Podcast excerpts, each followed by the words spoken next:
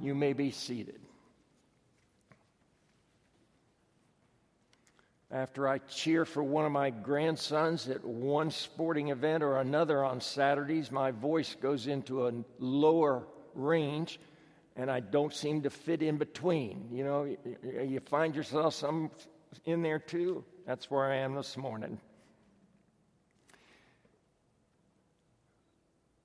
Often, uh, as I reflect on our worship together uh, and on the various parts of worship, not just the sermon, but the prayers, um, and as Tyler and I compose prayers unique almost every Sunday uh, to, to relate to the theme of our, uh, our text that we are going to examine with our sermon. We, uh, we, we try to put ourselves in your place, particularly as we are writing prayers. Um, we, we want to be with you. We always want to help you say something we think you and we need to say and should say, and it is something that's on our minds. Sometimes I wonder when I give you silence whether it's been too long. And some of you are saying, when is he going to end this silence? and for others, you may say, oh, that's too soon. I have more to, more to confess. Um, but I sometimes, I'm not counting or anything like that. I'm praying myself and remembering things I need to present to the Lord. But as I thought about that a number of times in the past months, I thought also about the very prayer of confession.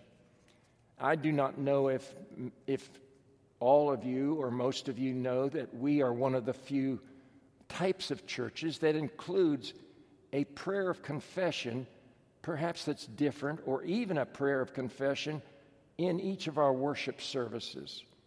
Now, the liturgical churches, like the Episcopal and the Catholic churches that celebrate the Lord's Supper or the Holy Eucharist every worship service, there is some confession in their prayers leading up to that.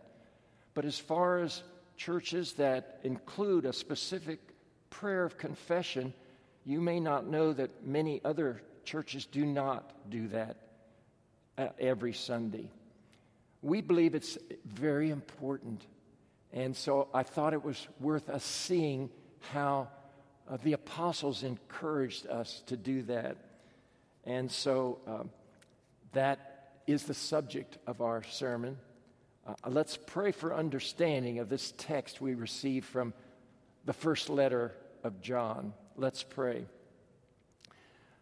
Lord, we uh, thank you for speaking to us.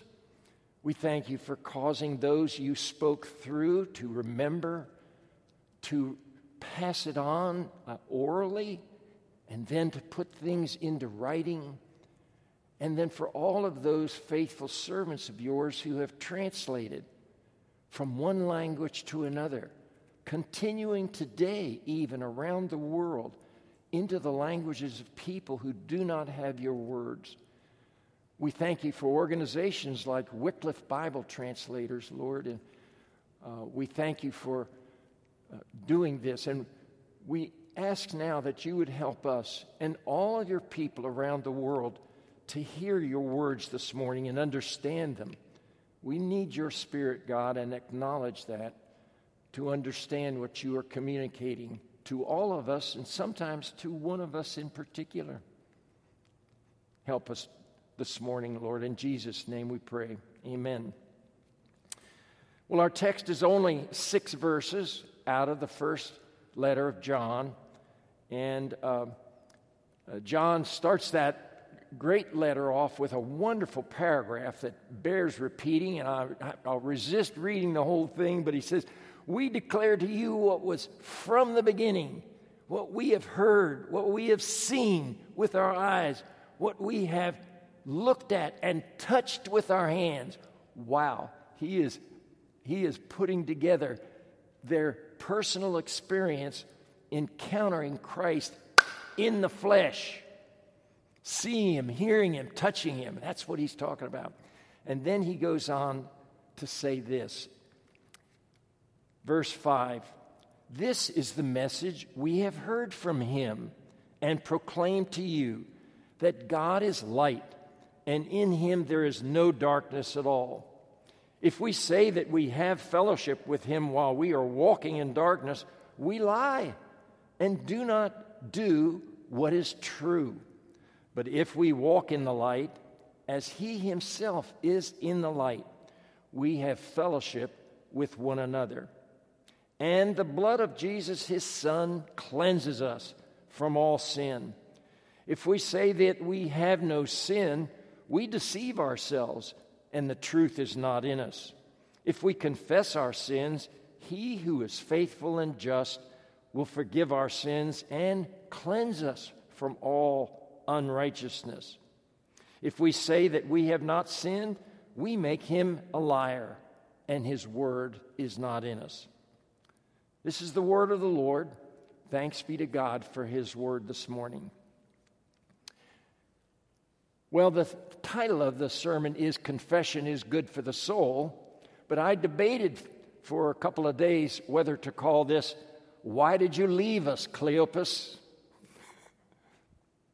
Now, if you were not here and did not see the YouTube last week, uh, we looked at the story of the two disciples on the road to Emmaus on the day of resurrection. On the very day of resurrection, two of the disciples of Jesus left Jerusalem for Emmaus, seven miles away. And we talked about that. How Jesus then walked, uh, suddenly appeared and started walking with them. And how he uh, asked them why, why, what they were talking about. And they said, Are you the only one who's, were, who was in Jerusalem who doesn't know the things that have just happened there? And he says, What things? And they say, and they begin saying that he was a, a, prophet, mighty in word and deed, but they crucified him and buried him. And, uh, and we had hoped that he was the one that was going to deliver Israel. And Jesus says, Oh, how foolish you are, how slow of heart to understand all the things about the Messiah, that he should have died and he was raised. And he begins to tell them everything in the Old Testament that they should have understood that would, expl- that would have helped them. Know, no, he's supposed to die, and he is going to be resurrected. And he talks to them still without revealing himself. And finally, they get to Emmaus, and they are so on fire now after listening to him. They say, Please stay with us. And he does. He breaks bread with them, and when he hands them the bread, they re- realize it's Jesus. And then he leaves them. And they turn around and race back to Jerusalem to report that Jesus has risen to the others, only to find out that the others have found that out too. And I, I, have imagined that uh, later in that evening, perhaps the next morning, Peter walked up to Cleopas, who was one of those two who left Jerusalem, giving up. And Peter said, why did you leave us, Cleopas? Why did you leave us? And Cleopas may have said to him, We doubted that he would rise. We, we believed he was, we saw he was crucified. We saw he was dead. We saw he was buried. He was gone. And we thought everything that we thought he was going to do was gone too. And we left. We were going back home. We doubted. We doubted, Peter. And I could imagine Peter saying to Cleopas and the other d- disciple, All of us doubted Cleopas. All of us did not believe he would rise. None of us that morning, uh, none of us yesterday, this morning or yesterday morning raced out to the tomb to see that he was gone. No, we didn't. So uh, I, I just think that the uh, Peter, Peter tried to explain that to them because that's, that's the way they cared for each other. I wanted to say that um, early followers of Jesus were uh, confessing followers of Jesus. Not only did they confess that he was the Messiah and Lord and Savior and Son of God and the light of the world, not only did they confess what they believed, but they also confessed their failures and their faults. Uh, Peter and Paul were two leaders in that. As much as they were leaders in teaching us things, in serving the Lord, they were leaders in being transparent about their lives. There are three great stories of Peter. Uh, there, there's more than that in there, but there are three wonderful stories of Peter that occur at the beginning of his following Jesus, in the middle of following Jesus, and at the end of following Jesus, the end of, of uh, just before Jesus was crucified. The first of those was when he was in, uh, on the shore of Sea of Galilee in his boat, and Jesus came out and he was teaching a crowd. And Jesus said, "Put into your boat for a, a, and push off for a catch of fish." And Peter says, "Well, Lord, we've been fishing all night, and we've caught nothing. And but I'll, I'll do it for you." So he does, throws his net off, not expecting anything to come back. He can't pull it out because it's full of fish. He knows the feel of fish in his net. Not only some, but his net was full of fish. And he turns to Jesus and no longer calls him master or teacher. He says, Lord, depart from me. I'm a sinful man. I have nothing, I have nothing in common with you. I don't deserve to, to be around you. Right at the beginning, he was open about the kind of life he'd lived, the kind of man he was, and said he didn't belong with Jesus. And Jesus assured him he wanted him anyway and said, I'm going to make you a fisher of men. In the middle of Jesus' ministry, Jesus reveals himself more to them, saying what's going to happen, and he tells them he's going to go to Jerusalem, he's going to be taken captive, he's going to be tried, he's going to be beaten, he's going to be handed over to the Gentiles, be crucified, dead, but on the third day he'll rise again from the dead. And Peter walks up to Jesus and takes him aside, I think. And they walk away from the others, and Peter says, Lord, that's not going to happen. That's a terrible idea. Now, let's come up with a better plan than that. And Jesus turns his back on him and says, Get behind me, Satan. How is that Peter confessing? Peter's the author of that story.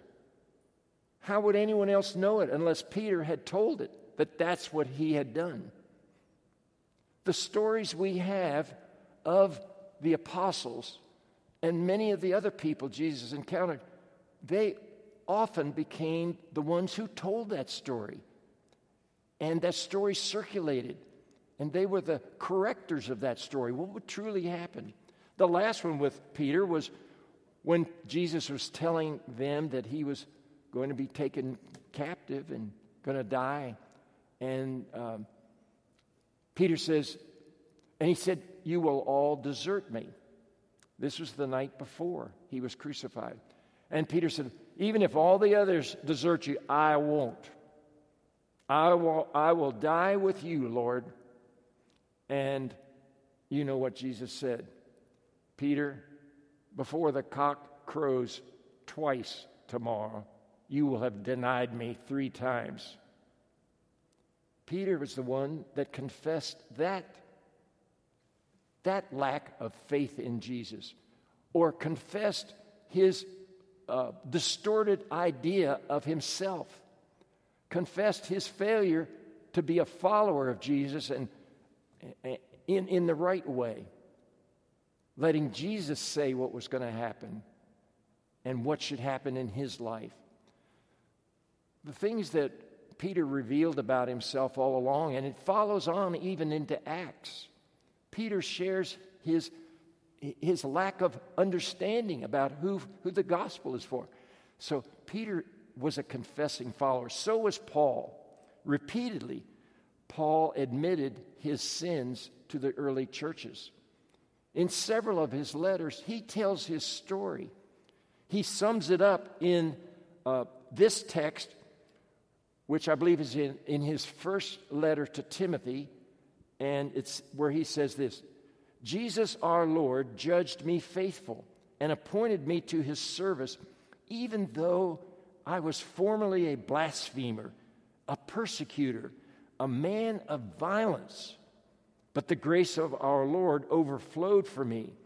The saying is sure and worthy of full acceptance that Christ Jesus came into the world to save sinners, of whom I am the worst. He was not exaggerating or boasting.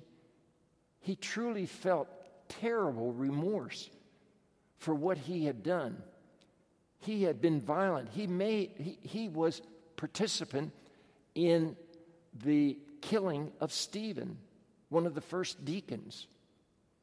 Uh, Paul uh, was very aware that he had been violent toward the church, and he considered himself the worst of sinners because he really took action to put down the, all of the followers of Jesus and crush the memory of Jesus.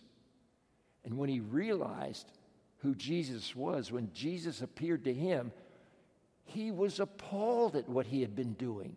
For the rest of his life, he considered himself the worst of sinners. All the first followers were confessing followers of Jesus. Matthew, the tax collector, Thomas, the doubter.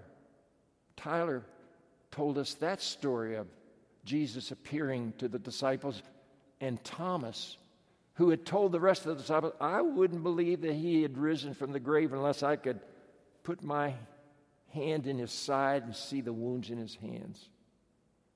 He doubted. Even when the others said, We saw him. John confessed his sins. We little realize it, most people don't.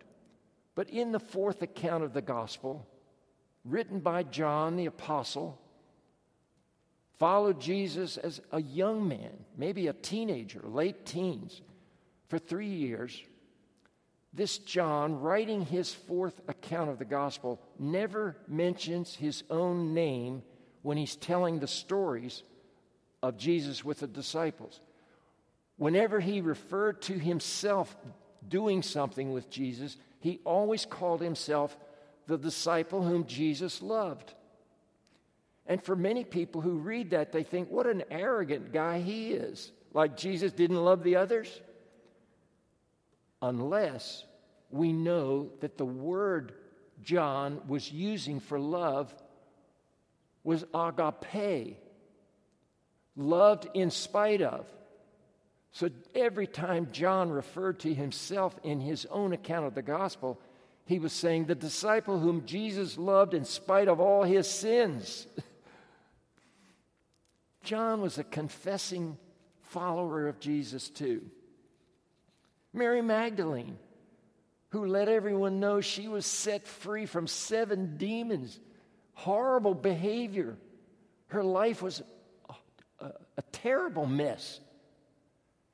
She let people know that. Uh, they repeated their stories uh, of the brokenness in their lives. I even dare to mention to you that Mary, the mother of Jesus, was a confessing follower of Jesus. We can't imagine that. But Mary had her moments when she did not understand who her son was, even with her knowledge of his birth and all about it. For the gospel accounts report that Mary, the mother of Jesus, and Jesus' brothers showed up one day where Jesus was teaching a great crowd because they had heard that he was off his rocker and they needed to come get him.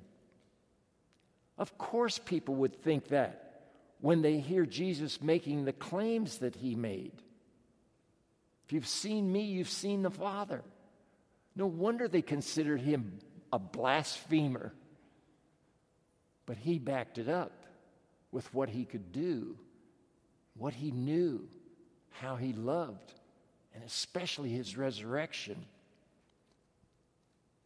Confession was in all the stories of the first generation of followers of Jesus.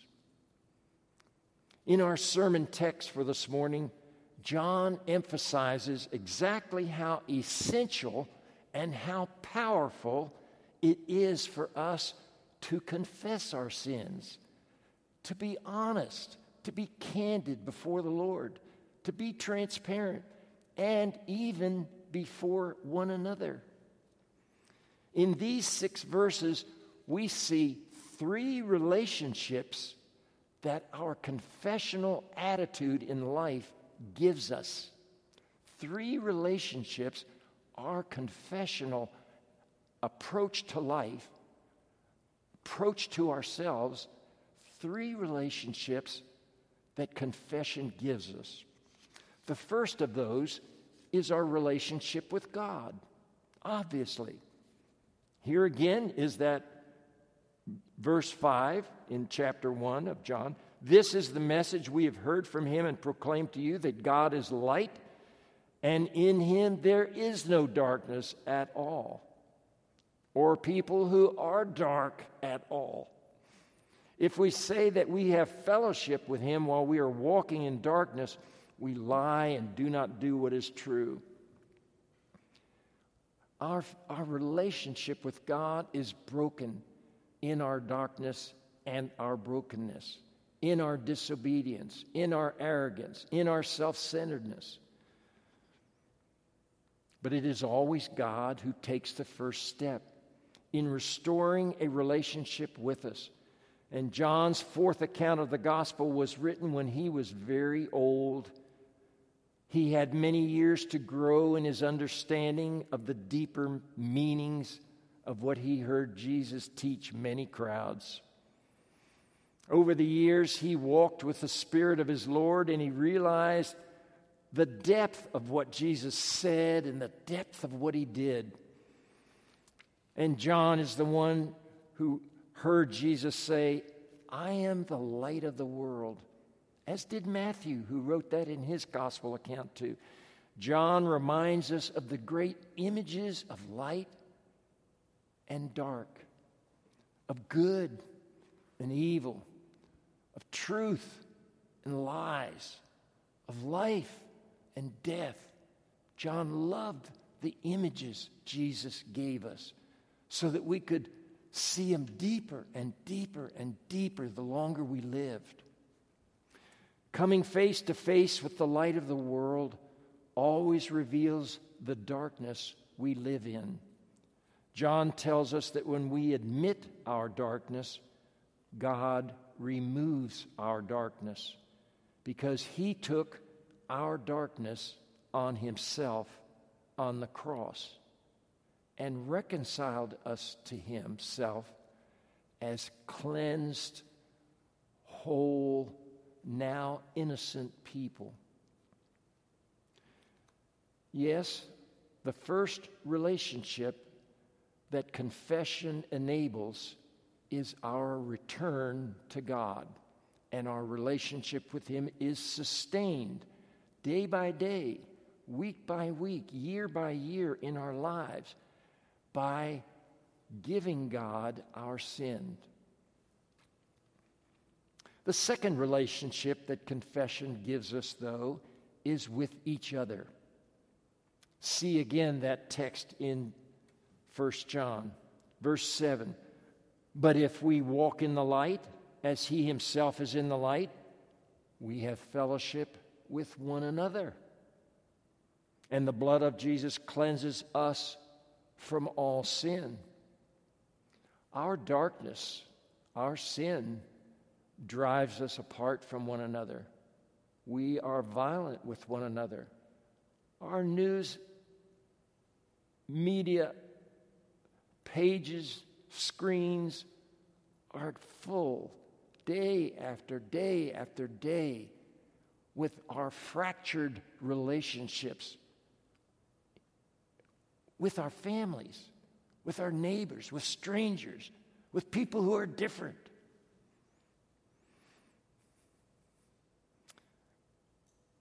Walking in the light means seeing ourselves as we really are, as God sees us, and as Jesus has seen us. Coming face to face with God in Christ brings us face to face with every dark closet in our own lives. Some of that has been, uh, we have been oblivious to. Some of that we have buried in denial. Some of that has paralyzed us. And all of that drives us further and further apart from one another. Our news is filled with the results of that in every possible way. But Jesus said this to us. Matthew captured it in his Sermon on the Mount, about chapter 7.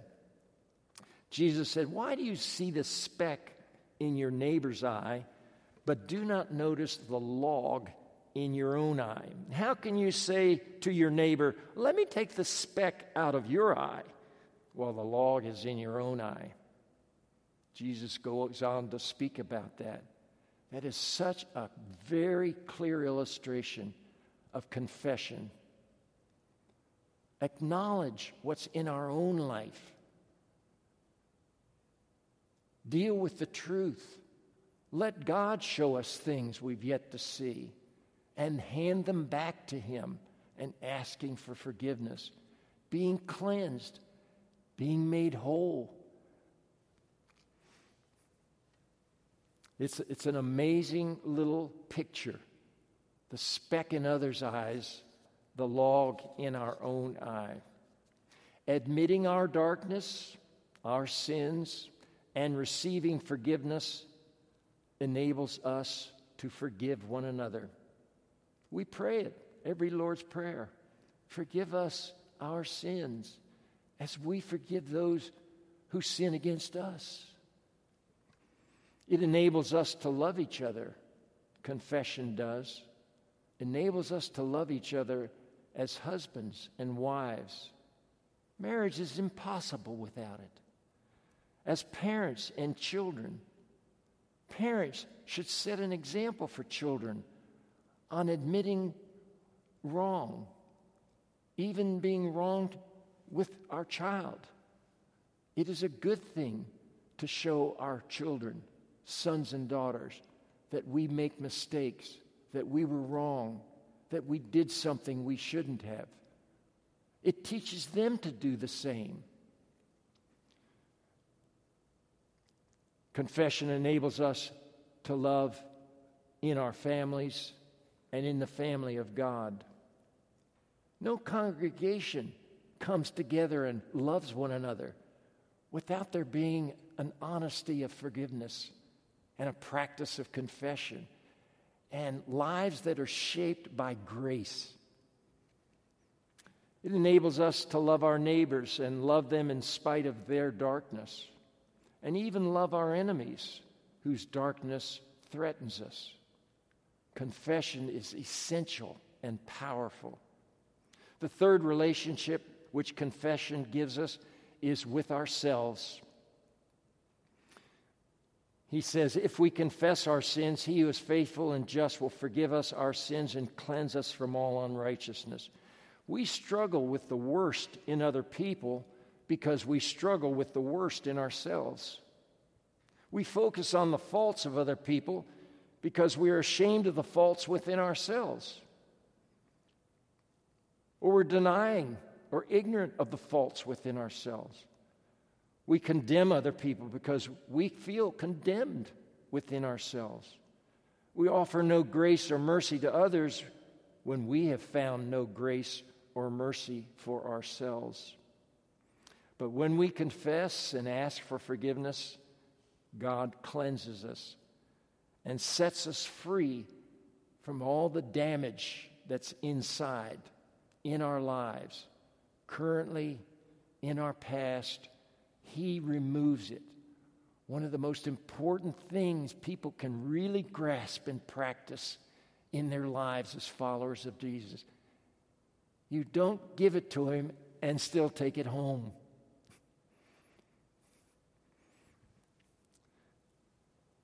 If you were one of the members who, who was here in my earlier edition years ago, you may remember that one of my favorite movies was a movie called The Mission. It came out in 1986, starring Robert De Niro and Jeremy Irons. It was um, a movie of a Jesuit mission set in the jungles um, of Uruguay, Paraguay, Brazil. There's a corner of the three of them, and there's a, a beautiful waterfall, Iguazu waterfall. Some of you have seen it, been there maybe. I may be pronouncing it wrong. I should have gotten it. It's an enormous, beautiful waterfall. And the movie portrays the Jesuit mission to the Guarani people. Irons is the priest, the Jesuit priest in the white. Robert De Niro was a Spanish a military a veteran who had moved into an occupation of being a slave trader. And he would enter those jungles with companions and attack the native tribes up there, capture them, and bring them back into the plantations for the colonial powers to, to use these uh, natives of the Guarani people as uh, free labor slaves. Meanwhile, the Jesuit priests are saying, No, these are human beings. They're not animals. You cannot treat them that way. It's an amazing movie. De Niro's character is in such disarray and darkness in his life that not only does he attack the people of the tribes, but he ends up attacking his own brother, younger brother, and killing him in a fit of anger. When he realizes what he's done, he is plunged into great despair. Somehow or another, he and the Jesuit priest come together, and the priest introduces him to the forgiveness of Christ he begins to respond to that, and he, the priest takes the warrior back up to the tribe to introduce them as human beings to be loved. De Niro's character, the soldier, decides that what he needs to do is take all of his armor, all of his weapons, everything he used to attack people, put them in a huge rope net and put a tie that net on a long strap around his head and as repentance he would drag that all the way from the plantations in the city on up into the jungle including climbing the rocks beside the falls one of the great scenes in that movie is when he is in the river pulling this contraption that represents his sin. And he's pulling it along this tortuous journey. And he approaches the tribe who have assembled, knowing that the Jesuit priest who they've come to love is returning to them. And they see this guy who was their arch enemy coming with the priest and he's dragging this thing behind him. And all of a sudden, as Irons gets closer, as, as the priest and uh, De Niro's soldier character gets close to the tribe's people coming up, one of the young braves puts his knife in his mouth and runs down the path, jumping over rocks to get to De Niro. And when he gets him, he grabs his hair, pulls out his knife, and you think he's going to cut his throat off. Instead, he takes the rope and cuts the rope off. What a powerful symbol of what God does. Even the sending his son to be the one to remove our sins from us. It's a wonderful movie. You can still watch it, I think, on Netflix. That's what God has done for us. That's what has enabled us to have a marvelous eternal relationship with God and with each other. To really love one another as Jesus has loved us. That's what enables us to live with ourselves and to know how valuable we are to God. To go from all of the darkness into light. You're there. Remember how you got there. Never stop confessing. Never stop asking for forgiveness. Never stop receiving it and knowing you have been cleansed. Thanks be to God. Amen.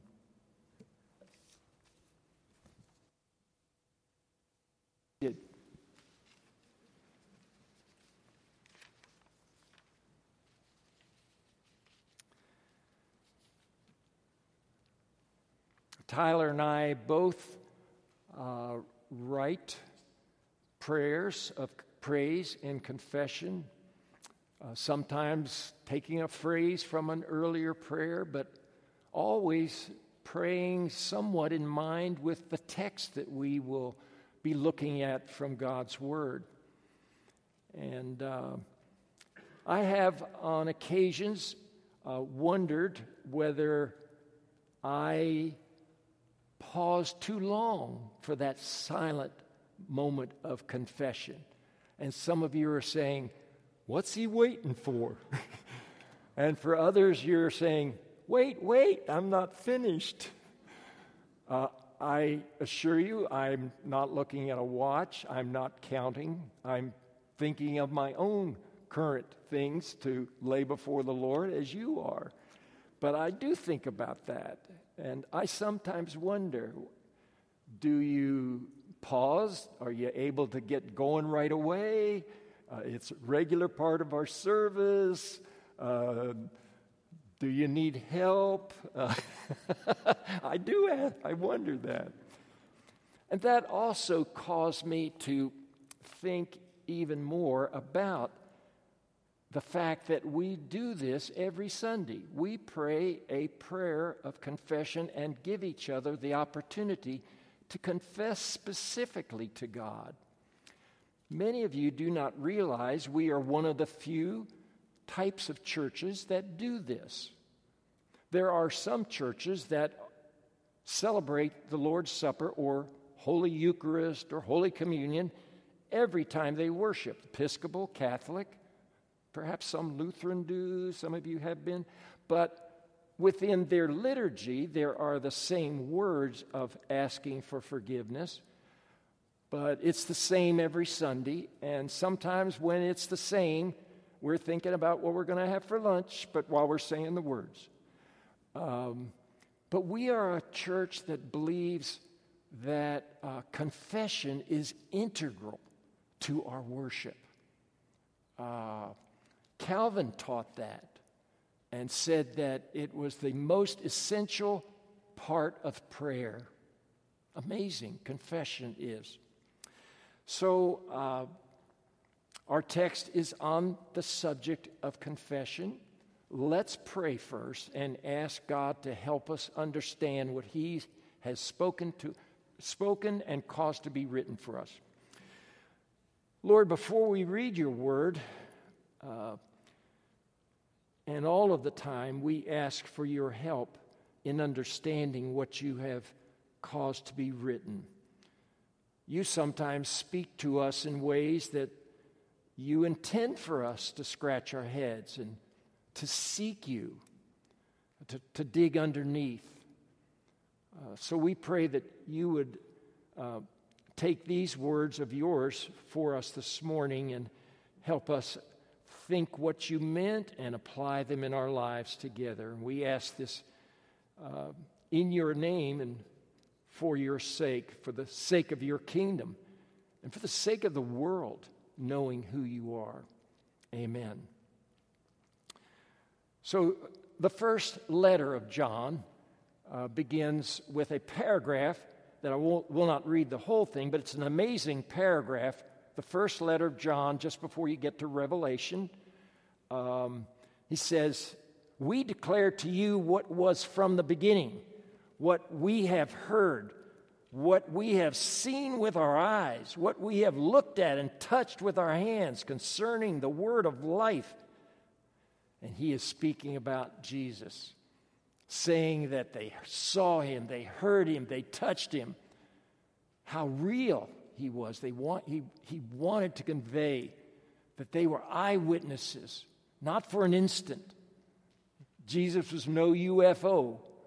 He was here in the flesh for 33 years. And they knew him for three years, day and night for three years. Uh, we can trust their witness. So here's the word from John's fifth verse in that first chapter. Let us listen to God's word now. This is the message which we have heard from him and proclaim to you that God is light, and in him there is no darkness at all. If we say that we have fellowship with him while we are walking in darkness, we lie and do not do what is true. But if we walk in the light, as he himself is in the light, we have fellowship with one another. And the blood of Jesus, his Son, cleanses us from all sin. If we say that we have no sin, we deceive ourselves, and the truth is not in us. If we confess our sins, he who is faithful and just will forgive our, us our sins and cleanse us from all, all unrighteousness. If we say that we have not sinned, we make him a liar, and his word is not in us. This is the word of the Lord. Thanks be to God for his word. Well, the title of the sermon I decided finally was simply Confession is Good for the Soul. I don't know where that started. I didn't look that up, but it, I've heard it a lot of times. Perhaps you have too. Uh, probably was one of our parents told us that, catching us in some error or another. I thought perhaps I would title this sermon, Why Did You Leave Us, Cleopas? If you were here, you know what I'm referring to. Cleopas was the name of one of the two disciples that were on the road to Emmaus, seven miles away from Jerusalem. And they were on that road, we learned last week, the very day that Jesus rose from the dead. They were not going to tell about it because they didn't know about it. I tried to explain my firm belief, uh, taken from the indication that they were sad, that they were leaving uh, in, a, in their decision to abandon everything about Jesus. He was, a, he was now going to be a memory. They had watched him be crucified, they saw him dead, they saw him buried. He was gone, and they were going to be gone. But when Jesus came alongside them on that road to Emmaus, their eyes were kept from recognizing him and he began to engage them in conversation, asking them what they were talking about. They suddenly stopped and were surprised that anyone on their way from Jerusalem would not know of the things that had happened in Jerusalem those days of his crucifixion. He said, What things? They described him in a way that was far less than what they should have. And Jesus said to them, Oh, how foolish you are, failing to know all that the prophets said about the Messiah, that he would die for the sins of the world and be raised again. And beginning with Genesis 1, he went through all of the Old Testament in the space of an hour or an hour and a half, giving them the most marvelous Sunday school lesson anyone has ever had, explaining all that the Old Testament spoke about him. They arrived at Emmaus. Jesus again tested them said he was uh, uh, looked like he was going to walk further on without him and they said please stay with us stay with us stay with us for their their heart for him was being rekindled as he spoke to them and opened his word to them. They sat at the meal. He took bread. He blessed it. He broke it. He gave it to them and their eyes were opened. And they recognized it was Jesus. That's all he wanted, and he left them. They did an about face and hurried back the seven miles, another two and a half hour hustle, to go and tell the other disciples of Jesus. And when they got there, they found that the disciples of Jesus had already found out Jesus was risen because he had appeared to Peter. And they told their story. Now, I've done a little imagining about that, following that. And I have imagined that given the nature of the fellowship of those disciples of Jesus, the reality that came into their lives with Jesus, opening them all up uh, to who they were, how they needed God, that Peter might have walked up to Cleopas and said, Peter, uh, Cleopas, why did you leave us? And I can imagine Cleopas explaining that it all looked over to them, that they were done, that they didn't believe he was going to rise. They doubted his word that he would rise. They didn't expect him to. And so they had set out in the middle of the day to go home. Jesus was done, they were done. Their hopes were crushed, their experience of an, an amazing time with this prophet, they said, was over. I can imagine Peter saying, Cleopas, we all doubted. None of us believed he would rise again. We weren't all standing out there when it came dawn. Yes, some of the women went out and they told us a story, but they didn't see him. Then he appeared to us. Cleopas, we all doubted.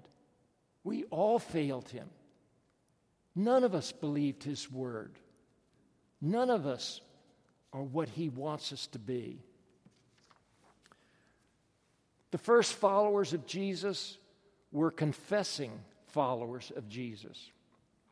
And in this sense, I don't mean confessing that He was Lord, they did that too. But the other confessing is confessing that I don't deserve to be around you, Lord. I think we fail to recognize how much confession was a part of the lives of the first generation of followers of Christ. I believe Peter and Paul were two leaders in that way also. Take the life of Peter. There are many stories about Peter. It is a great exercise in discipleship to follow just the story of Peter through the four Gospels and on into the book of Acts and even into his letters. There are three stories I want to remind you of this morning. And one of them occurred when Simon Peter began his following of Jesus. The second one occurred in the middle of following Jesus. And the third one occurred the day before, the night before the cross, at the end of Jesus' ministry. The first one was when Peter was still a fisherman. He and his brother Andrew were on the shores of the Sea of Galilee after a night of fishing, because fishing could only be done at night on the Sea of Galilee. Nobody fished in the daytime. I've explained the reason of that.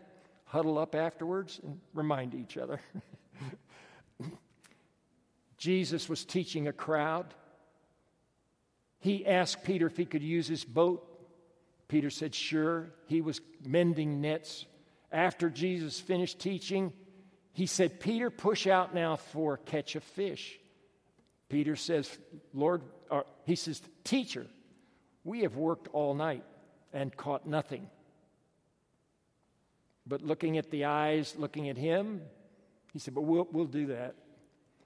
And out they go. They cast their nets just to do what he said not expecting anything.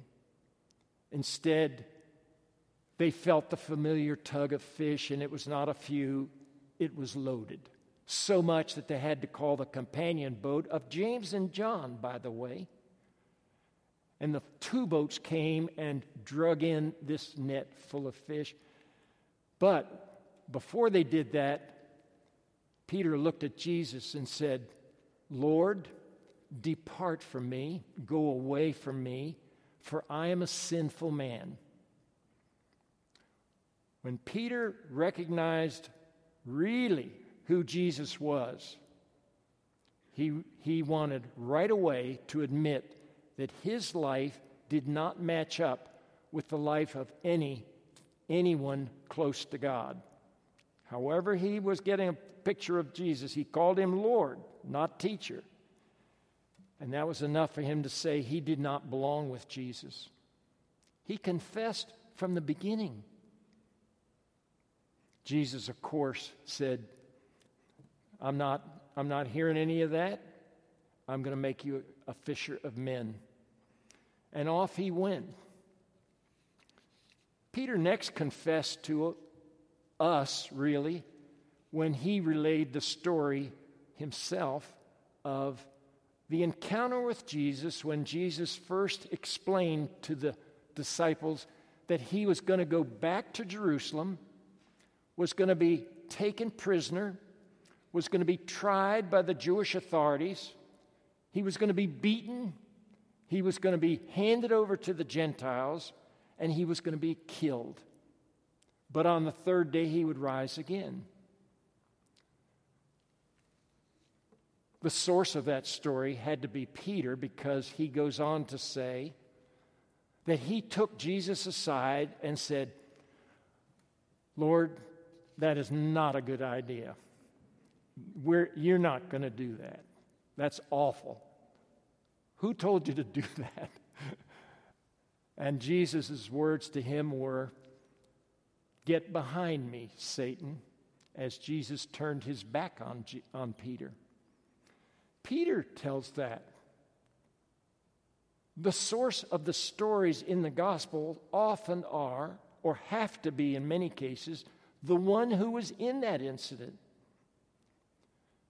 It's first told in the gospel according to Mark, and Peter was the source of Mark's account of the gospel, written in Rome, where Peter and Mark were together ministering to the church in Rome. The third story that Peter relates to us is when Jesus was speaking to all of his disciples on the night before he was crucified and was telling them that they would all flee from him, they would desert him. And Peter spoke up and said, Lord, the others might, but I will not. I will die with you. And Jesus said, Peter, before the cock crows twice tomorrow, you will have denied me three times. Peter did that. The details of that had to come from Peter himself. The writers of the Gospels were, in several of the cases, disciples themselves, apostles. Luke assembled his account of the gospel from the eyewitnesses. And uh, Peter was a great example of being someone who confessed who he really was and admitted the mistakes he did in the stories he let people tell and that he told himself about his relationship with the Lord. The number of times he failed him, acted like a, a goofus, thinking he was going to tell the Son of God what the Son of God should and shouldn't do. Paul also was a great example of a confessing follower of Jesus. Paul told the story of his persecution of the church in several of his letters. He summed them up in a short paragraph in his first letter to his disciple Timothy. He said, Jesus our Lord judged me faithful and appointed me to his service, even though I was formerly a blasphemer, a persecutor, a man of violence. But the grace of our Lord overflowed for me. The saying is sure and worthy of full acceptance that Christ Jesus came into the world to save sinners, of whom I am the worst. You may have read that before. Some translations say, of whom I am chief. I'm head of sins. No, I'm the worst. You may think of plenty of people who could say they were worse than Paul. But Paul said, No, I set out to destroy all of the followers of Jesus and shut down any memory of Jesus or any claims that he made and make his name disappear in history. And when Paul was encountered by the living Christ on the road to Damascus, Paul was struck with such horror at what he had done. For the rest of his life, he claimed that he was the worst of sinners for how he began to try to destroy Christ. He could think of nothing worse. All of the first followers of Jesus were confessing followers. Matthew, the tax collector, Thomas, the doubter, telling his story, refusing to believe the rest of the disciples when they said, We've seen Jesus, he's alive. No way. I, I will not believe that.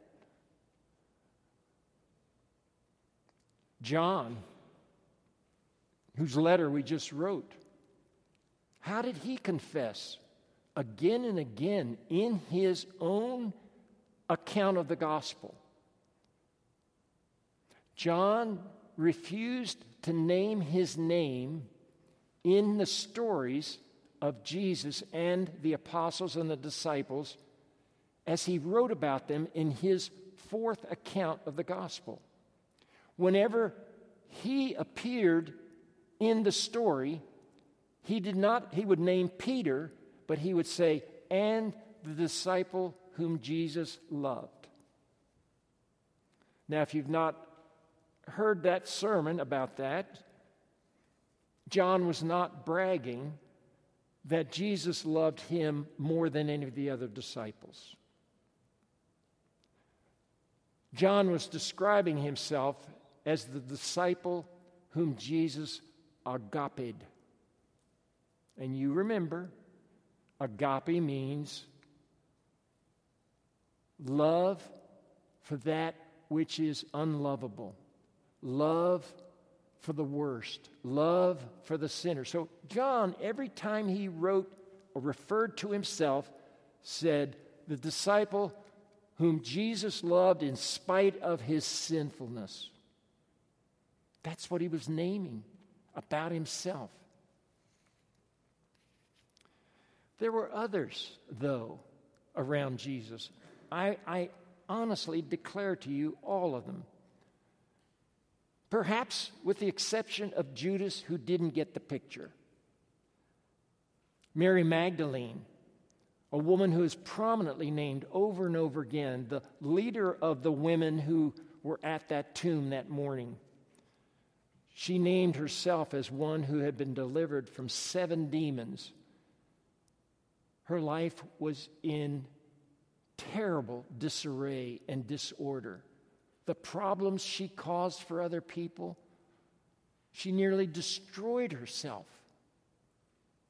I even believe that Mary, the mother of Jesus, was a confessing follower of Jesus.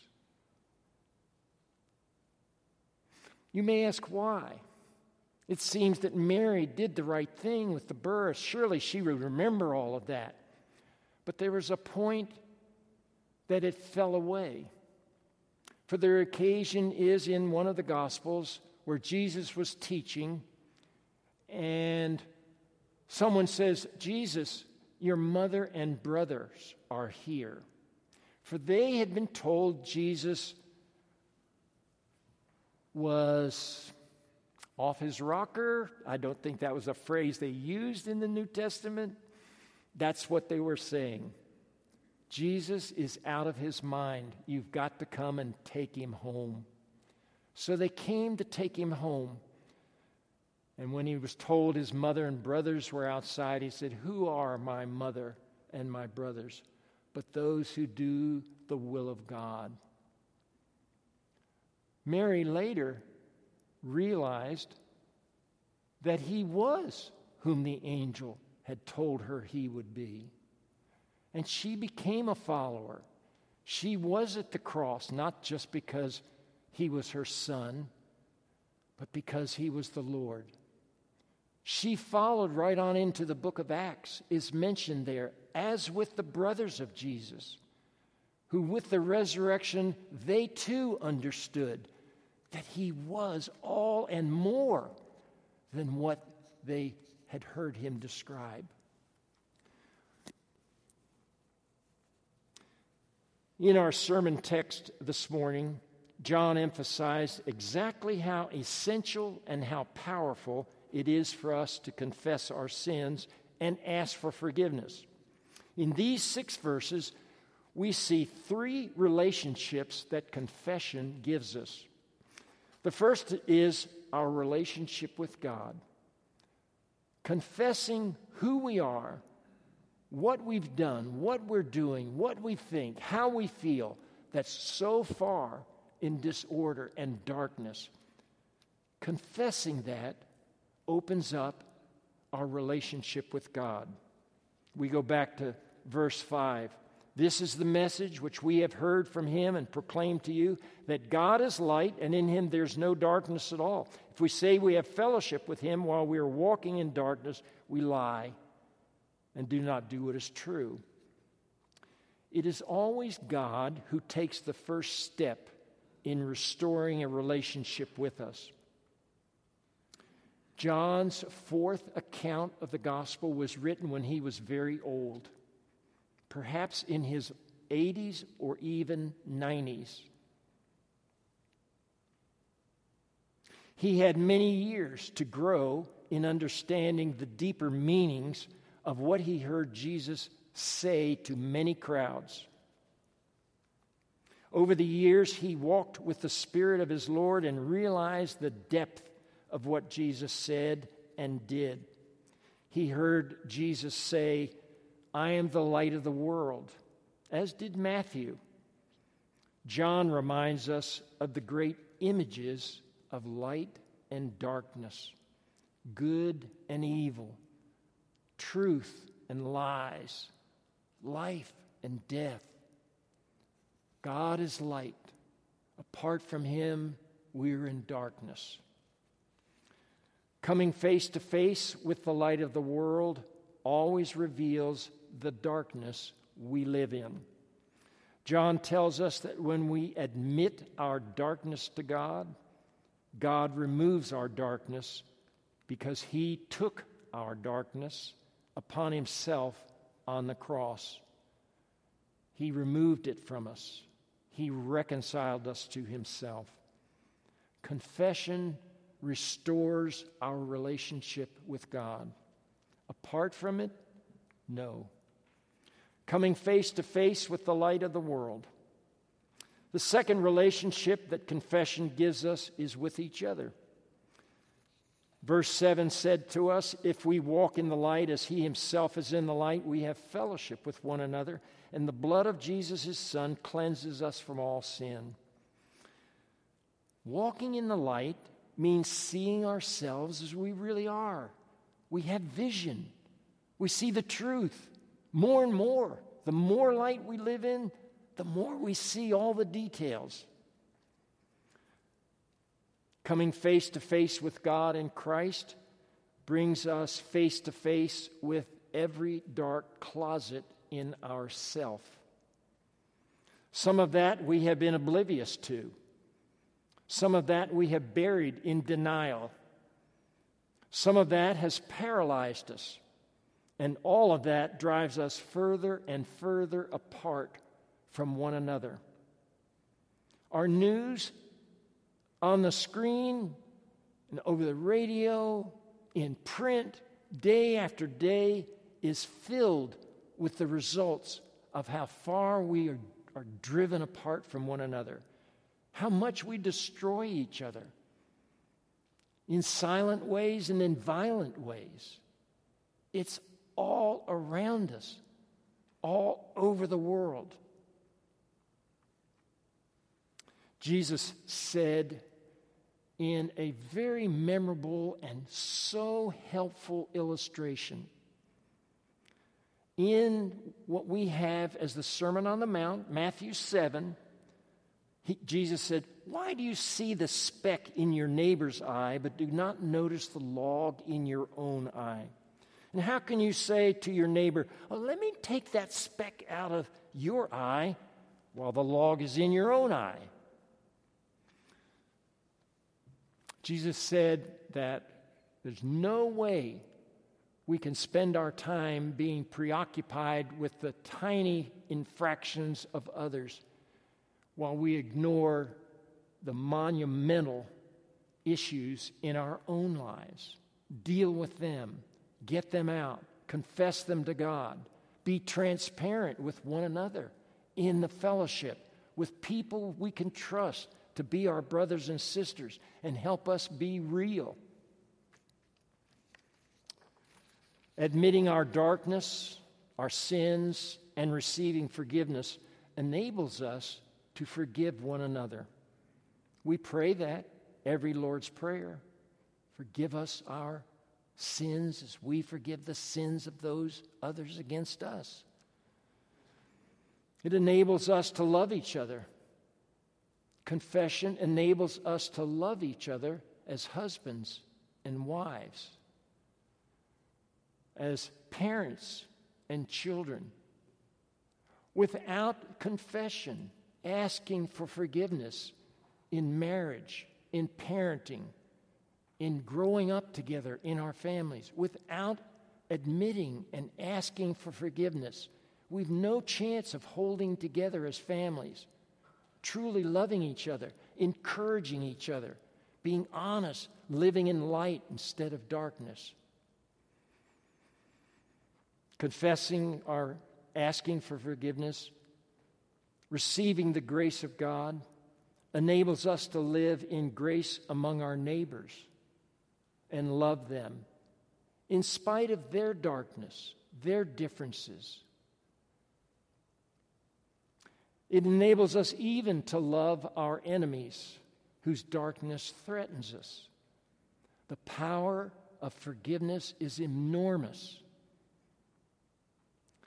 The third relationship which confession gives to us is a relationship with our very self. If we confess our sins, he who is faithful and just will forgive us our sins and cleanse us from all unrighteousness. Stuff, things in us which distort our lives, damage our lives, defeat our lives. Confession, forgiveness removes so much in us and enables us to be the whole and healthy people God intended for us to be. We struggle with the worst in other people because we struggle with the worst in ourselves. We focus on the faults of other people because we are ashamed of the faults within ourselves. We condemn other people because we feel condemned within ourselves. We offer no grace or mercy to others when we have found no grace or mercy for ourselves. But when we confess and ask for forgiveness, when anyone confesses and asks their Creator, their Heavenly Father, their Lord and Savior for forgiveness, God cleanses us and sets us free, free from great damage and disorder, and free for life that's rich and eternal. When we have peace with God through Christ, we finally have peace within ourselves. If you were here in my first edition of being in this pulpit with you, you may remember that one of my favorite movies of all time was a movie that was produced and um, came out in 1986 called The Mission. It is a story of a Jesuit mission in South America in the corner where Brazil and Paraguay and Uruguay come together. There's a great falls there. Any of you seen Iguazu, Iguazu Falls? I may be mispronouncing it. The story is set there, and it is an epic movie if you've never seen it. It holds multiple illustrations of the truths of God and the gospel. But the one that I find so touching and memorable, particularly for restoring the relationship with ourselves, is toward the middle of the movie. There are two chief characters. Jeremy Irons is the Jesuit priest Gabriel who plays the oboe. And you may hear uh, Gabriel's oboe being played many instruments now, symphonies now play this. And uh, Irons played that Jesuit priest Gabriel. Up in the jungles above the falls with the uh, Guarani uh, tribes people of Central South America. And this is a picture out of the movie where they were coming to, to do to him what they had done with any other outsider who came in and previous Jesuit missionaries who came in. But because he sat and played the oboe, they were entranced. The other character was played by Robert De Niro, and he was a Spanish military veteran who had come to South America to make a fortune in trading in slaves and he would take companions and go up into the jungle and attack the natives with the weapons of Europe and uh, capture them, drive them, chain them, lead them down, and sell them to the plantations of the European colonists. Gabriel, the Jesuit priest, kept trying to make a case even to the hierarchy of his own church that these were real human beings. But the hierarchy was caught between the people with money, the plantation owners, who didn't want them to be considered human beings, but to be animals that they could force to work. Irons' character, I mean, uh, Robert De Niro's character, the soldier, grew to be so dark in his life that he ended up killing his own brother. And when he did that and realized what he had done, he plunged into despair. The Jesuit priest and the soldier get together in some way, and he realizes there is forgiveness for him. And Irons is going to take him back up and introduce him to real human beings among the Guarani who have come to know that there's a God in Jesus Christ who loves them. Irons uh, leads him there, but De Niro's character decides that he must pay penance. So he takes all of his weapons, his armor, his helmet, heavy things, he loads them into a net, and he is dragging this all the way from the city below the falls, up, up above the falls into the jungle, and he is dragging this, which represent his sins. As he gets up to where the tribe's people have assembled, waiting for this Jesuit priest to come back and join them, they recognize that someone is with him whom they have hated, who has taken fathers and brothers and sons from them, and sisters and mothers. As they look at him, one of the young tribesmen takes his knife and puts it between his teeth, and he runs down the path over boulders, going down to where this Spanish soldier is dragging this stuff. And he reaches him and he grabs his hair and he takes his knife. You think he's going to slit his throat. Instead, he changes and takes the rope, rips the rope, and separates the soldier from his past, from his sins, from the disorder and darkness in his life. Beautiful image of being set free that really happens with Jesus and, and the cross of Christ for us. It's a wonderful image each of us have been given that experience, that freedom, that new life. Confession is integral to that.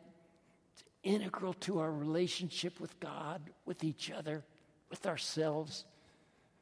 It enables us to love each other as Christ loved us. Apart from that, we're just playing games. You don't want that. I don't want that. You're smart people. Confession is great for the soul. Amen.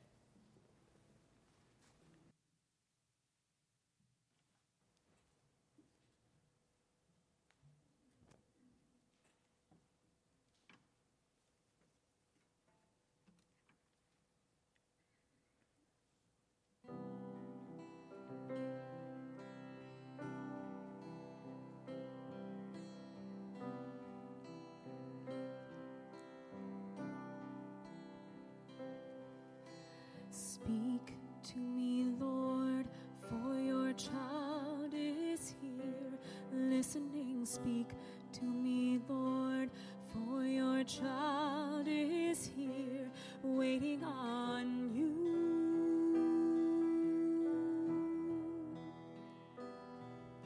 Speak to me, Lord, for your child is here, listening. Speak to me,